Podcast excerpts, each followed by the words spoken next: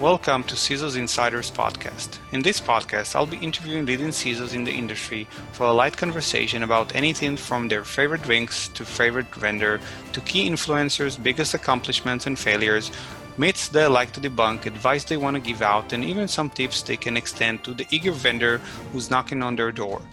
Join us for a light talk. I encourage you to walk away with at least one insight that will help you better yourself or your business. So thank you so much for joining my podcast, Tal. Uh, let me uh, let me give our listeners a quick uh, brief about you. So we actually know each other for quite some time now. We first met on the year 2000 while we were working together for a consulting company based out of Israel. We even went to the same college before going our separate ways. Um, uh, although I think you you went on a slightly uh, different route than I did, uh, but we did attend uh, the same college. And after almost uh, eight years working as a project manager and an information security consultant, you went ahead and moved into the corporate world, uh, landing your first big uh, gig at Canon. Moving up the ladder, you eventually held the information security manager for the EMEA region. After nine years, which is quite a lot at Canon, yeah. You moved on part to myself. Yeah. So after nine years, you you moved yourself to to CEVA Logistics and served as a, as a CISO and VP for almost three years. And about six months back, you actually moved to Carlsberg, thus combining your two passions, uh, beer and cyber. Did I miss? Yeah did i miss anything out uh, i'm sure i have but uh, do you feel there are any like major milestones or landmarks you, i should have mentioned or anything else that you want to add no, I, th- I, think you covered it pretty well. Uh, I might add that I have also a, a, few years experience also back from my military service, um, which I ended up landing a position of the head of security for what was then the central IT campus of the military. Uh, such uh, as it was uh, security at that point it was quite a long time ago security looked completely different, but uh, it was maybe my first touch point with this field, my first serious touch point with the field of uh, IT security or cybersecurity. Yeah, I remember. I think that when you started working for the same consulting company I did, I think you were fresh out of the military, if I remember yep. correctly. Yeah. I wasn't actually planning to work straight as out of the military uh, because I spent quite a few years there. But uh, it was the height of the dot com period before everything blew up, and the salaries uh, back then were insane. And for someone that just uh, uh, finished with military sa- uh, salary, it was like, wow, that's I can make a lot of money outside. So let's let's do it. Yeah, yeah, yeah. I remember those times. yeah, quite fondly, fun. actually. Yeah. Yeah. So a, a bit of a you know, like on a personal note about yourself, I know that you're married. I know you have two children. Remind me again, um, boy and a girl. Yes, uh, ten, almost ten and a half year old boy, and uh, and a seven or almost seven year old girl. And uh, funny enough, uh, because I've been in the Netherlands now for the last uh, 12 years or so, both of them were born in the Netherlands and they're actually bilingual, or in the case of my son, he's actually trilingual. He speaks already three languages fluently, which I'm quite envious. So at the, they're at the point when they're correcting my uh, accent in Dutch, not to talk about my grammar, right? Uh, so it's quite interesting, uh, you know, raising kids in, in a country that you were not born in, yeah. because it's a, it's a, different experience. And um, you know, they're a good combination, I think, between Dutch and Israeli. Yeah, I actually didn't know we were so uh, close apart. So my son will be turning 10 in in about a month, and my daughter is about seven. So, okay, yeah. so more or less the same. Yeah, yeah, yeah, more or less. Yeah. The the problem with growing uh, with raising them in the Netherlands is that we don't have any more languages we can speak that they don't understand. Yeah. Know? So if we need to kind of exchange any secrets, it's WhatsApping to each other, basically. Yeah, so I, I have been having the same issue here. So you know, we moved to the U.S. about a year and a half ago, and by now they understand uh, English, obviously. So we can't really communicate in English anymore. yeah. So but with their accent is better. Is better as well, right? Yeah, of course, of course. So yeah. we just uh, vote not to talk at all. So with each other about the kids. Yeah, that's the yeah. That's what we do. Safest option. Yeah. Yeah. So uh, I have a. Um, like um, like a fixed a fixed question that I always ask uh, here, uh, which is what's your what's your favorite drink? And I do realize that you now work for Carlsberg, so let's ask pre Carlsberg and, and post Carlsberg. yeah. So let's say pre Carlsberg, I'm quite a big whiskey drinker, and I tend to lean to the more heavily peated uh, whiskey. So I would say that my kind of regular household one is Ardbeg, and I tend to go to the cask strength ones because I like melting my insides. Um, but of course, once I joined the Carlsberg, I'm not allowed to like anything other than Carlsberg. But hmm. um, the the nice thing about it is that you know, uh, especially coming from Israel, where you can only find a couple of the Carlsberg brands.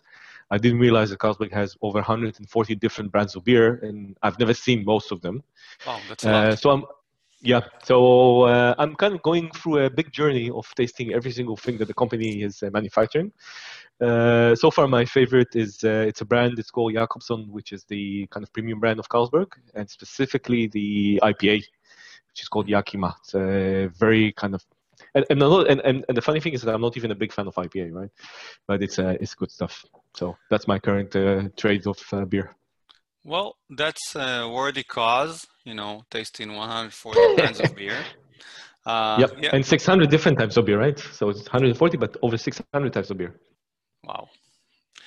Well, definitely, you you yeah. have your work, uh, you know, cut out for you. So yes. good luck with that.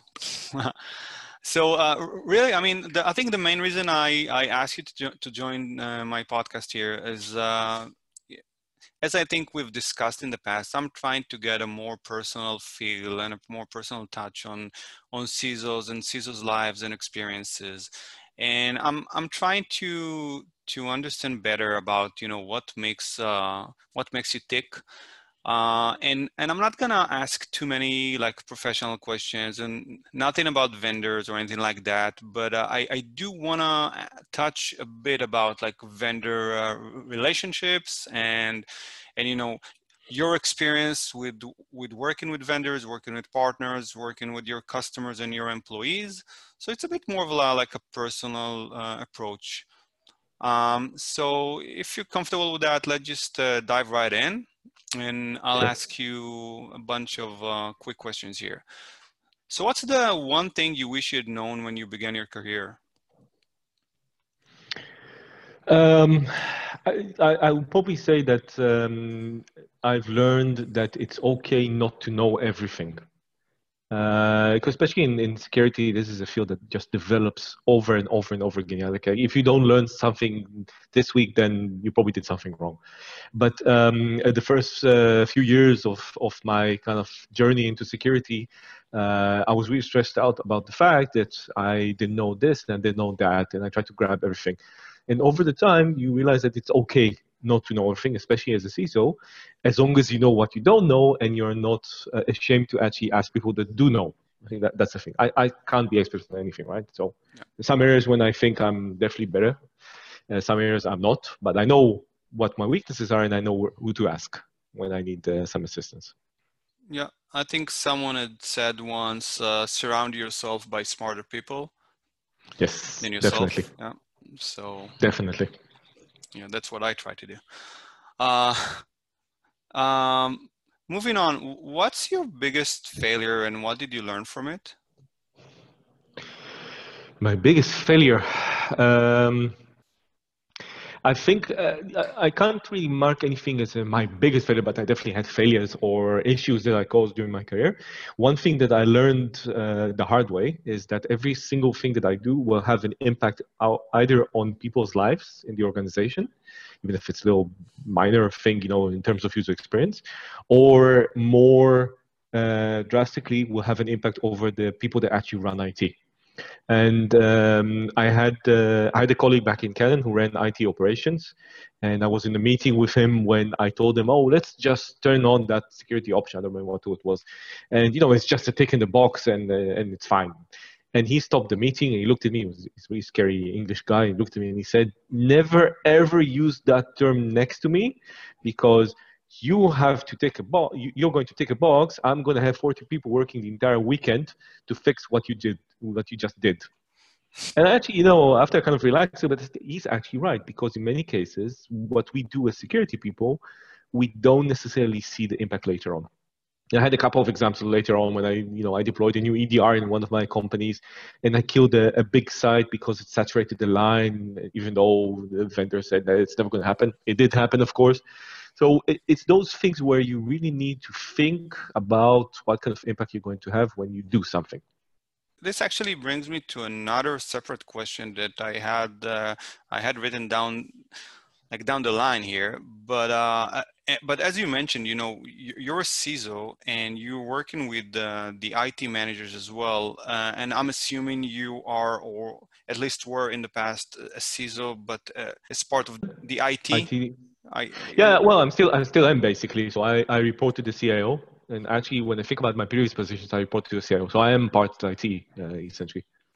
Okay, okay. So so that brings me to the following question. What do you feel about the role of a CISO that is in fact a part of IT? What are the, the pros and cons in your opinion? So, the, so there's been, I think, uh, an argument within the security industry for, for years now where the CISO position should sit. And many people say it has to report directly to the CEO or to the board. So, yes, in the perfect world, I wouldn't mind reporting to the CEO or to the board. But realistically speaking, in many cases, the CIO, uh, the, sorry, the CISO reports to CIO. Now, it is a kind of a conflict of interest on the one hand, on the other hand, the CIO, in many cases, is the only person that can actually really understand the issue of IT security.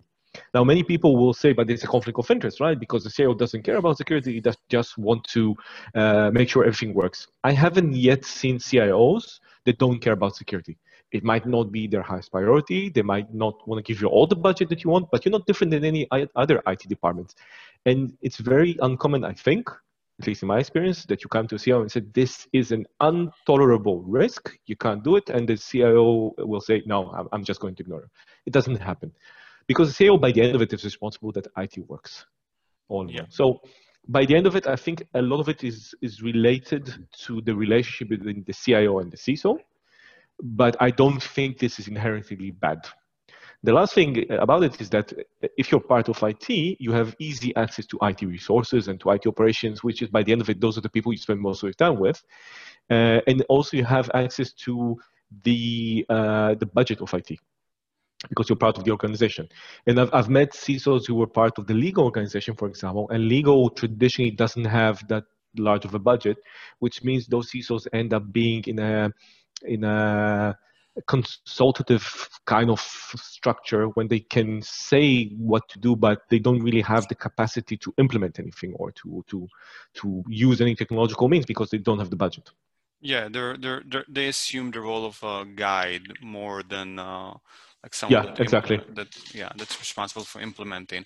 But you know you mentioned uh, you know IT security but as you as you as you know a CISO is responsible for um, for risks that not necessarily, not all of them necessarily derive, rely on IT systems and platforms. So, you know, you have a vast, uh, vast world of risks out there. Not all of them right. are IT related. So, so how would you, how would you d- deal with that?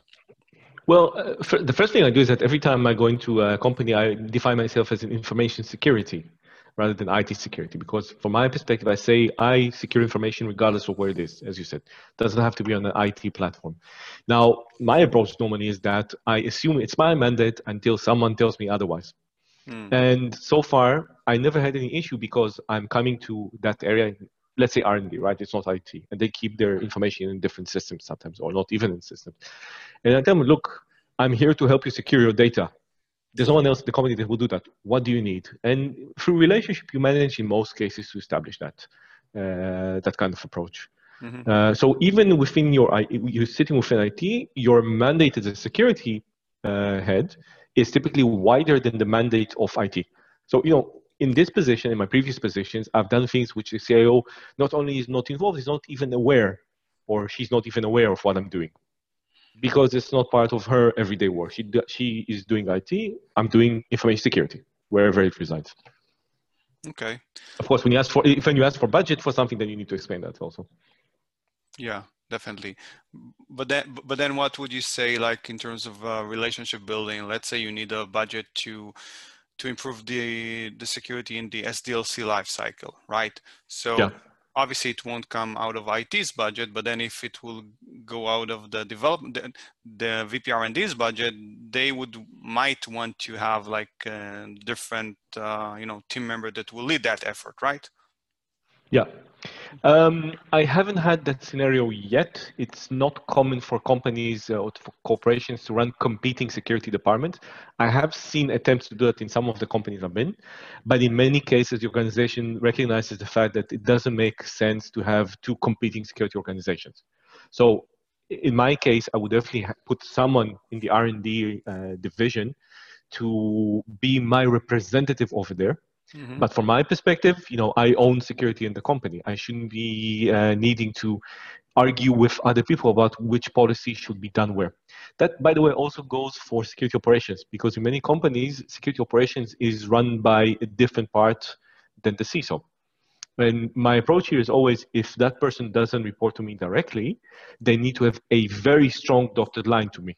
Because if they decide to do something, let's say that person decides to run a SOC tomorrow, they can't do it in separately than what I do because I define the threat horizon or the threats that the organization needs to compete against. Mm-hmm. Yeah. So that's that's that's the approach. Yeah, that makes sense. So we started off by I started off by asking about your biggest failure. Can I ask about your biggest accomplishment? If this is something you can share with us. I think uh, I would probably say my previous position when I joined uh, um, it was I, I, was the number one and the only number of uh, in the security organization. So I was a one-man show in a company of uh, 60,000 people. Uh, and I, I, was mortified. You know, I wasn't. I was there for uh, a few months just before the WannaCry and NotPetya started, and I basically I didn't sleep for half a year because I thought just a minute before everything collapses. Um, and through uh, a lot of effort and hard evidence and a lot of explanation, I managed to convince the organization that they need to do something about the security, and just having a, a token CISO sitting uh, in an office somewhere is not sufficient. I told them very clearly: you need the organization, you need the technology, and I need the mandate. And I think as soon as I managed to convince the powers that be, in this case was the CIO, he was very minded for the fact. Uh, as soon as I managed to convince him that there is a problem that he need to take care of, then that's it. I got, I wouldn't say everything that I wanted, but I got a lot. And when I left CEVA, I had a standing security organization. Um, we had a lot of um, we had a lot of uh, new tools that we embedded into place. We embedded the processes. We had a, uh, an SDLC process. I mean, we became basically uh, an integral part of the organization. And I wouldn't say it's complete, right? It's a very long journey in such a big company, but I felt like I did a very, very big step towards having that culture. Mm-hmm. Okay, great. And and by the way, did you? Um, I mean, when establishing those processes and procedures and policies, did you adopt any any international framework such as like the ISO 27001 or did you just build it like based out of industry best practices and your own experience? So far?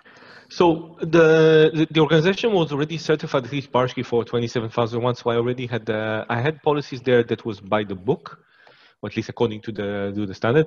What I did basically, I then took them and I short shortened them and simplified them significantly because they were quite long and complicated.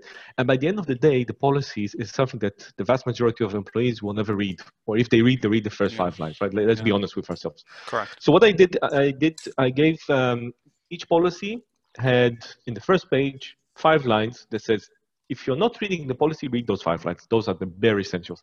But know this if i need to hit you on the head if you didn't follow the policy then i'll hit you with the full force of that document. So it's recommended that you read the full policy but if you don't then read uh, those five lines. Okay.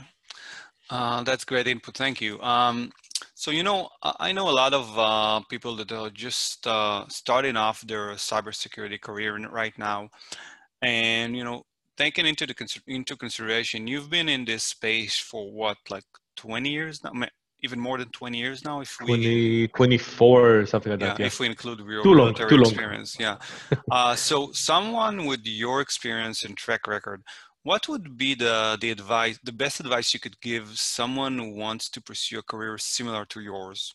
You know, mostly to be to, to be able to integrate himself or or herself into the cyberspace and you know achieving stature that's statutes um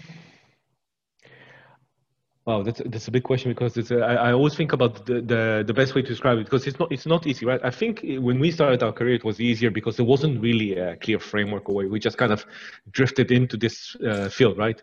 Yeah. Is much more structured than it used to be. There's much more requirements. You know, all the various certifications didn't exist back in the day. Um, I would say the, probably the most important thing is understand what it is you want to do in security because there's a, a perception that uh, everyone in security are wearing hoodies and are hacking all day long and then they go home you know in their i don't know uh, Lamborghinis and drink uh, a lot of whiskey.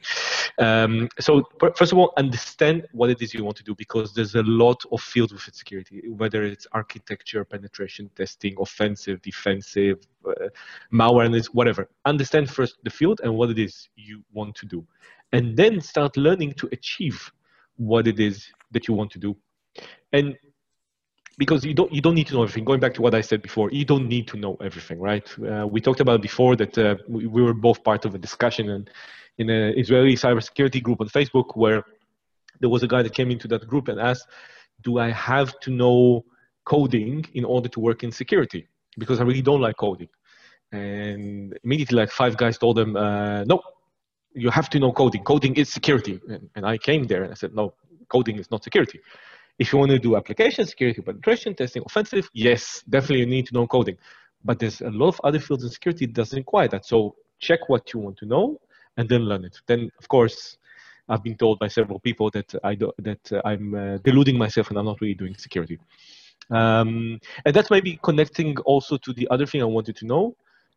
If you are taking uh, a mentor or someone to learn from, then make sure that you're taking the right person to support you, not someone that they think they are the, the hacker king of the world, but someone who has some experience and a bit more realistic uh, in what they do in their everyday security.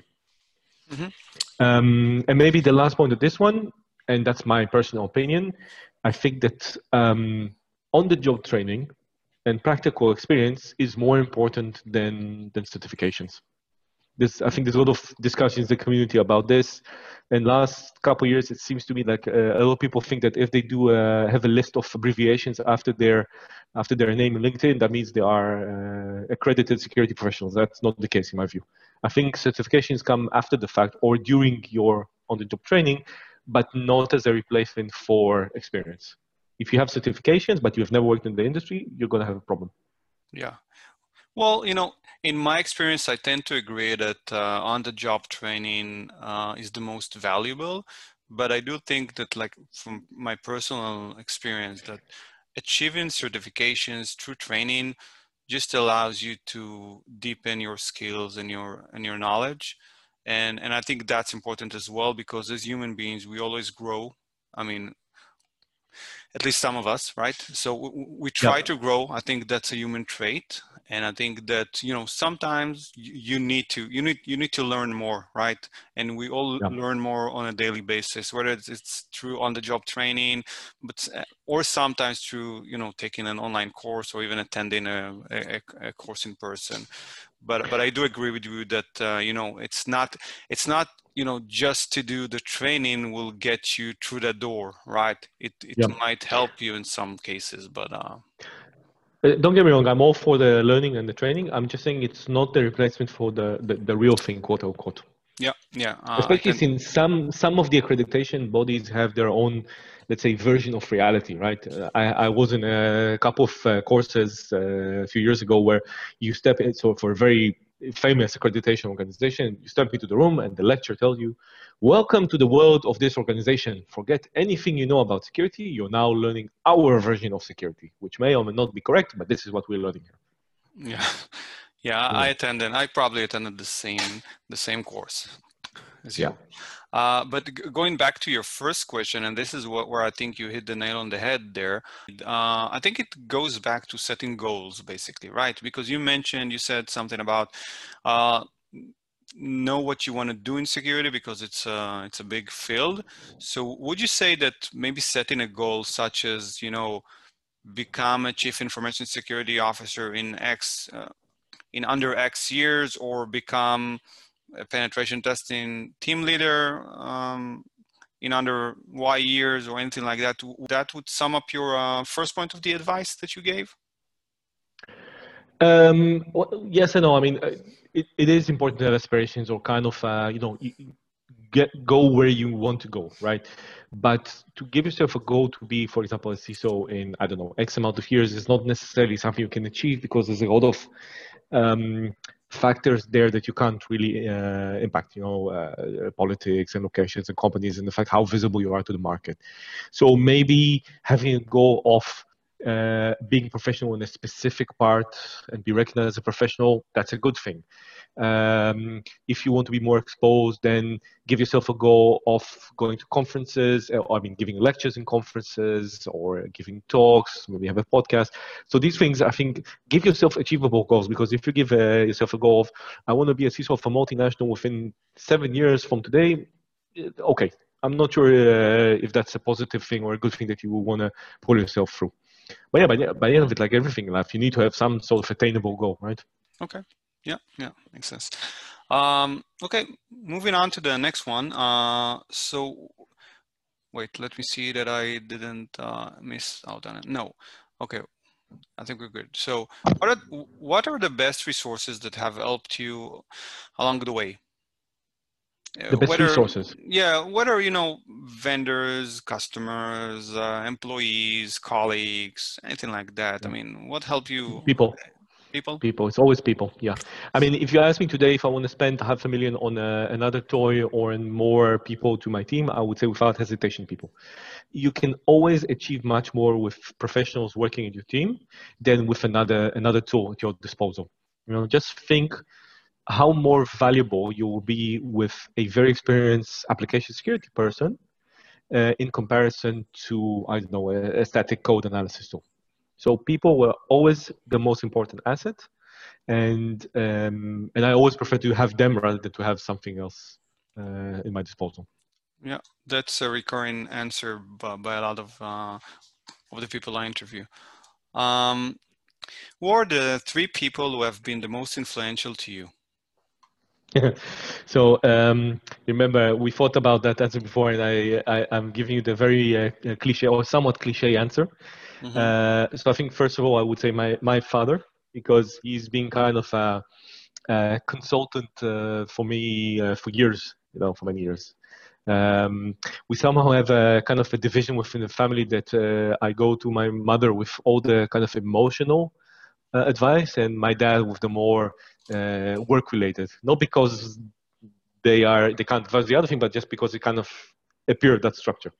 And every time that I had a big um, crossroads in life that I need to choose one way or the other, he was there to give me a, a, good advice. And in many cases, it was just listening and affirming something that I already knew, but I didn't have the courage to take. So I would say. So that was first person. Uh, second person is my wife. Um, and in many cases, because she's the exact opposite for me, I'm, I'm, a very emotional person and she's much more analytical than me. So she balances me in a way that helps me, you know, pull through uh, life. Basically, I, I go back uh, home after I had a, a, tough day at work. And I'm like, I did that, I did that, I did that. And she goes like, okay, now take away all the emotional stuff and think about what just happened. Is it still look that bad? Uh, no, actually, it's quite stupid. So, uh, of course, the fact that, she, that she's the mother of the kids also helps. Um, and then the third person I would say is my former uh, manager in CEVA, the person I hired for CEVA, mm-hmm. Uh, who is uh, definitely the most impressive person I ever worked with. First of all, in terms of knowledge, um, he ran huge IT organizations, and uh, even though he, he couldn't advise me on the security stuff, he, he knew enough about IT to always give me a, a good direction. And the more important thing uh, for him, people again were the most important asset and I think the first time I encountered that was when uh, a couple months after I joined CEVA, there was we had a major security incident in in, in one of the sites, and I was very stressed out because you know it's my first incident in a new company. I don't know anyone. Uh, I don't have any tools at my disposal. Uh, and then he calls me, and I was sure that it's going to be like the last talk I'm going to have with him. And he goes like, "How are you doing? Are you still happy that you're here?" You still happy that you joined, Stephen. Okay. What can we do about this incident? And and I finished this conversation. Okay, you know what? You can't do these kind of things without putting too much pressure on people. Mm-hmm. Yeah, and I think I've heard this story before, and it was uh, pretty impressive then. It's still impressive now. Uh, and thank you for sharing that. Um, let me ask you another quick, uh, a couple of quick questions here before I let you go. Um, what is the one common myth about your profession or field that you want to debunk? um, I, I, think we kind of mentioned that before. It's the it's the hoodie, or rather the uh, the perception that uh, security is all about the glamour and the hacking and the um, you know that you can break every single thing that uh, that moves in the cyberspace. Uh, people need to understand security is a lot about hard work and a lot of it. So you know you go into your organization, you want to implement something. It might take you years before you see an actual significant change, but you need to prepare for that, right? It's not like you hack it and it's finished. Now you need to fix everything that you broke as well. So it's a lot of hard work. It's a lot of uh, it's a lot of studying, but it's also a lot of fun as well. Uh, you know, you get to learn everything about technology and organization and you feel that you are actually making change and in some cases even a positive change uh, in the organization and it definitely um, doesn't hurt that you have so many beers around you right to try yes definitely definitely. Being constantly drunk definitely helps. Yeah. Yeah. I think that's maybe that that might be the best piece of advice you gave out here. Uh, yep be drunk but on carlsberg on carlsberg beers right? Yeah. Yeah only on carlsberg. Yeah. Um, so and and again we, we know each other for possibly 20 years now. Um, and you know and and you're familiar with with my work and what it is that i do. And uh, for those of you who doesn't know i mean i i'm the ceo of a consulting group. I i have a i actually run a few companies uh, in the cybersecurity and compliance space. And i i like to ask uh, a lot of the CISOs i talk with uh, the following question. What would you have asked yourself uh, that I didn't if you were in my shoes in terms of like, you know, well, you know, it, it's a, actually, it's an open question. So anything you can think of, just, you know, put yourself in my shoes and ask yourself, what is it that I might uh, not be asking myself? Um, I think, and, and it's more a general thing about uh, consulting is that you need to remember that even though you are a consultant that comes for a limited time in the company, and you might be highly experienced, you need to match what it is you're doing to the organization that you're working within. Your reports and the risk levels you identify need to match the organization's risk appetite.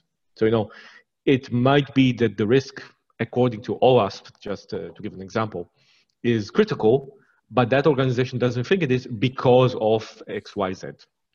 And you need to also remember that everything that you recommend, someone needs to implement it. So make sure that what it is you're trying to achieve is realistic. And it's not you're not just uh, you know giving a combination of. I, I, was I was in a I used a consultancy uh, about a couple years ago that they audited uh, one of our systems and then they said in their condition the system is so bad you need to re-architecture the whole thing and build it from scratch. So, come on, you don't give these kind of advices. You know, no one's going to follow them. It's going to go like this, and that's it. That's the end of the report. So be realistic with what it is you're recommending, match it to the style of the organization, and make sure that you write the report in a way that people who are not from security can actually understand the language of it, at least the executive mm-hmm. summary. And what about the personal side of things? I mean, as you said, it's all about people at the end of the day, and I'm sure you have yeah.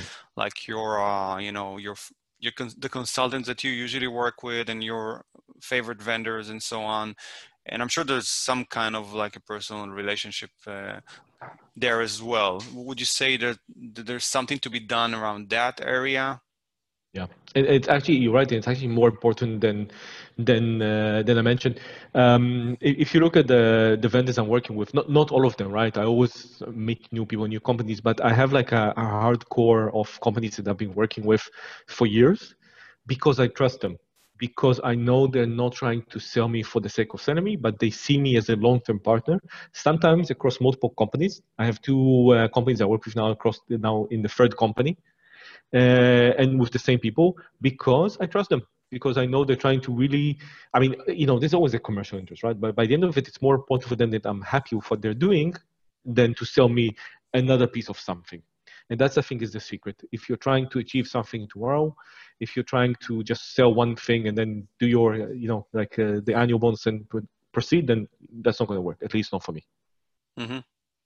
Okay, so it comes back to trust.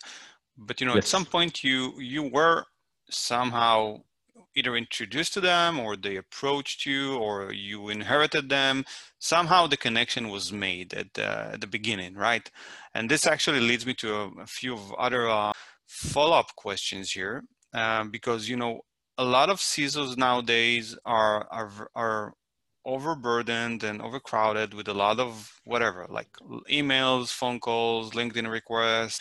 You know everybody's offering you something new. I know everybody's offering me a lot of you know, new services every day like yeah. yeah. Anything from coaching personal coaching to lead generation or anything like that and i'm sure you get the same if not more than that. So you know uh, and you mentioned you work with like two trusted partners right now can you share anything about how the the relationship began actually began uh, well first of all it's on two partners i just mentioned a couple of them but i have uh, more than two um, um, I think in many cases it was I was kind of either I got introduced to them by someone that already worked with them and someone I trusted their opinion. So in many cases that's how you do these things, you know. And uh, uh, and if I already have a recommendation from someone that I trust and I know, then I'll be much more open to have a conversation with them. Um, the other thing is that sometimes it's as easy as actually looking for a very specific solution that you're looking for and then you reach out to the company rather than they reach out to you and then of course you, you kind of form your own impression. On the on the opposite side i can i can say basically exactly what you said. The amount of phones linkedin messages and emails i get is astounding. And what keeps amazing me is the fact that everyone think they're the only person that are talking with me so uh, like do you have 15 minutes tomorrow to have uh, a quick conversation on this it's like, no, I don't have 15 minutes to go to the toilet tomorrow. Uh, it, like, and, and there's like 50 other people asking for 50 minutes. And it's not because I don't want to talk with you. I just don't have the time and I don't have the capacity and the attention span to talk with so many vendors. So don't think you're the only person. And if you are sending me uh, an, an, email, then make sure that you don't send me a whole lecture of what why your solution is needed. I just got an email uh, yesterday from a, a company that does phishing simulation, and it was like, "Did you know that 91% of security incidents starting with a phishing email?" Yes, this has been the statistics since 1998. Come on, start stop sending these kind of emails so yeah. So uh, basically it's just stand out from the crowd be realistic about what you're offering and how you offer it. And you know if you're not if i'm not answering the first or the second email i'm probably not going to answer the fifth the sixth or the seventh email as well. Mm-hmm. okay. Yeah this is pretty much in alignment from what i've been hearing all around. Um, and touching more about that what's the most annoying sales pitch you've encountered recently? Or ever. Recently? Or ever. Um I, I was uh, thinking about since we had the pre-conversation actually, and I had the story I didn't mention uh, previously. It was actually a bit unique because uh, I ended up actually threatening to call the police on that company. Um, what happened was it was actually a recruitment company, uh, like a cybersecurity recruiting company. So it wasn't a standard vendor. And what they did is they contacted me, and they said that they want to work uh, work with with me basically to help me find candidates. I was recruiting at the time. I said, okay, I'm happy to have a conversation, but I'm not the one determining the recruiting companies. You need to get HR approvals. Uh, so they said, okay, we'll talk with HR and we'll come back to you. And they came they came back after two days. I said, okay, HR said we can work with you. And I said, okay, I know the company's HR. It takes them generations to move. Probably that didn't happen. So I said, let me check with them. And then I checked with HR. Of course, HR told me, no, they told me that you said we should work with them. And then I have an email from my boss saying, oh, I heard that uh, they told me that you recommended them. And then my deputy also said, hey, they contacted me, said that I should talk with them because you said so. So it was like they did it all over the place. And then I told them, guys, that's it. I don't want to hear from you anymore you uh, i don't work with flyers basically especially not in hr field and they kept calling and they kept sending messages i ended up blacklisting them across the whole organization in terms of email and then two years later when i moved to another company they start calling me there again at that point i said if i hear from you again i'm going to call the police for harassment you know because it was uh, too much So you know, it's a bit it's a bit unusual, but uh, it's go back to what I said. Don't lie. You know, if you want to sell something, especially in the security area, where people are built on trust and risk management, if you sell by lying to someone, you're not going to get very far. Yeah.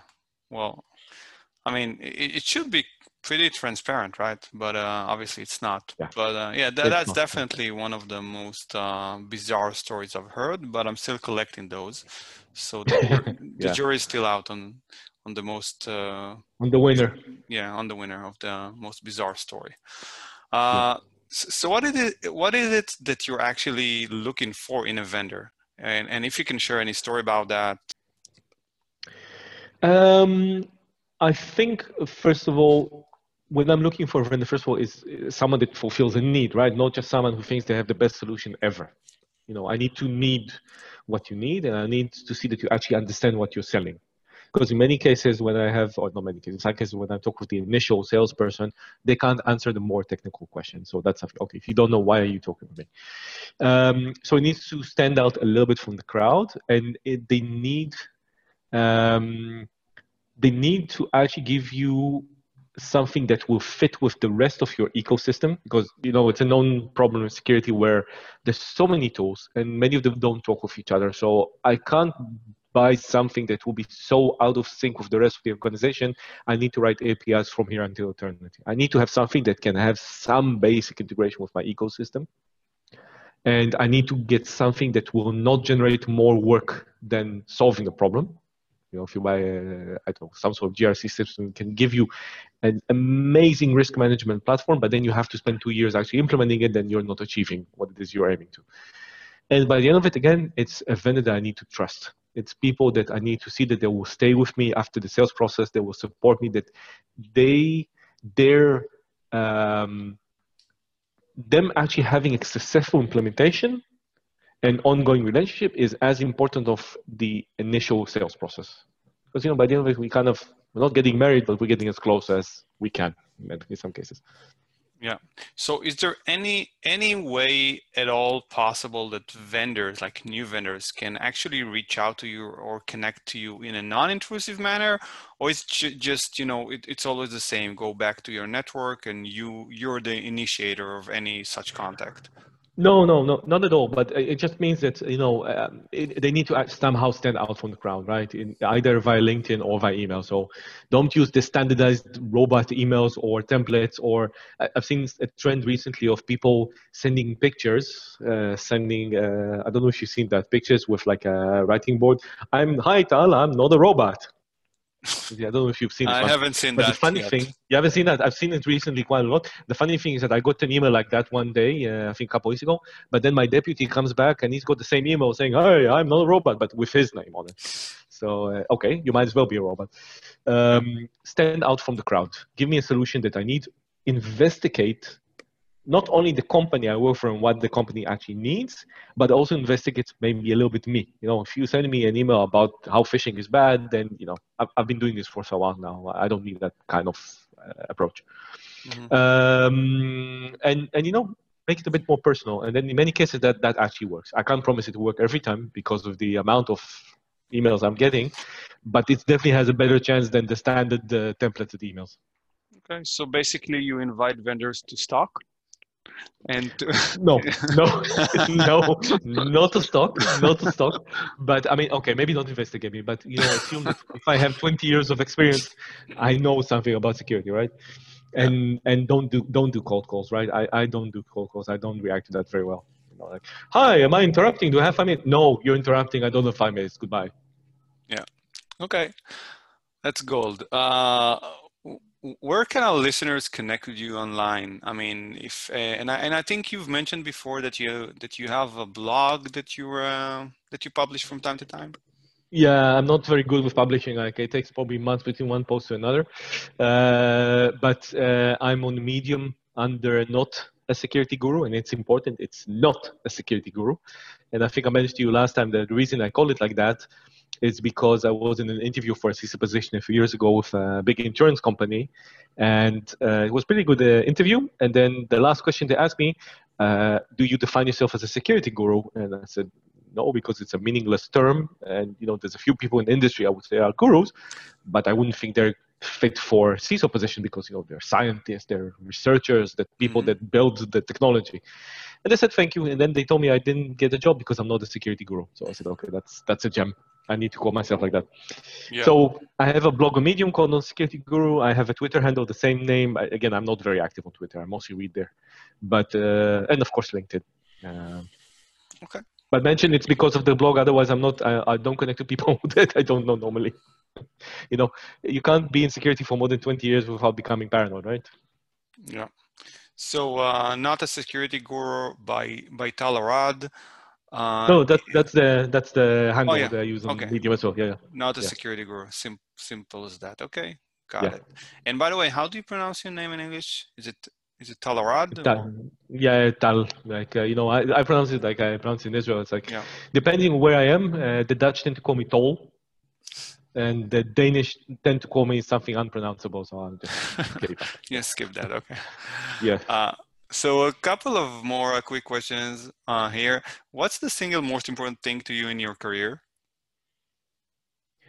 The single most, ooh, I don't know if I can I can match one of it. Um, I think going going home end of day and feel like I made a difference. You know, even if it's something small, and and something that you know it's a small achievement or a small like this. I, if if I go home and I felt like I did something, then I think that that that makes my day, basically. Okay. I mean, there's a lot there's a lot of frustrations in security. It's it's not an easy job. You tend to kind of bump heads with other people, and you are perceived as an evil guy.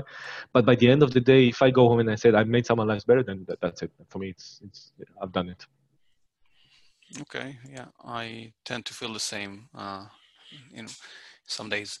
Uh, if you have if you had unlimited funds, what would you do with your life? wow. Um, probably travel to some exotic uh, island somewhere and i don't know maybe maybe read a book uh, play music uh, not read a book sorry write a book because i read anyway. Uh, play a lot of music uh, just sit on the beach all day long and then chill. Uh, i'll probably get bored after a couple of months but at least probably. perceptionally it sounds it sounds good yeah, yeah perceptionally it does.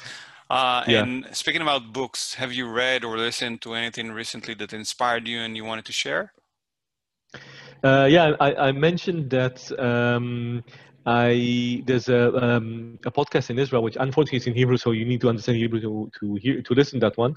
It's the, one of the funniest uh, blogs in cybersecurity I've listened to, and it's called Cyber Cyber. Um, and it's basically it's a couple of really hardcore technical people that break everything they see, but the way they actually describe it is, is just ridiculous. Uh, so cyber, it's cyber. it's just a really recommended. Yeah. Okay, okay.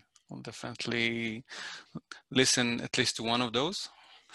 Um, okay, uh, great. So you know, uh, I think I think uh, we were able to get a lot uh, a lot out of you. Uh, I think uh, you shared some valuable insights here about you know vendor vendor relationship management. what's what makes you tick? What's interesting to you in your professional life, mostly and I really appreciate appreciate the time that you took in you know in having the the preliminary call with me and having this uh, recorded session right now. Uh, anything you know I could do to help, I will. And and and thank you again for your time, Tal. Sure, my pleasure. Take care. Thanks. Thank you for joining us for another episode of CISO's Insiders. Hope you enjoyed today's episode. For more professional content, please check us out on social media.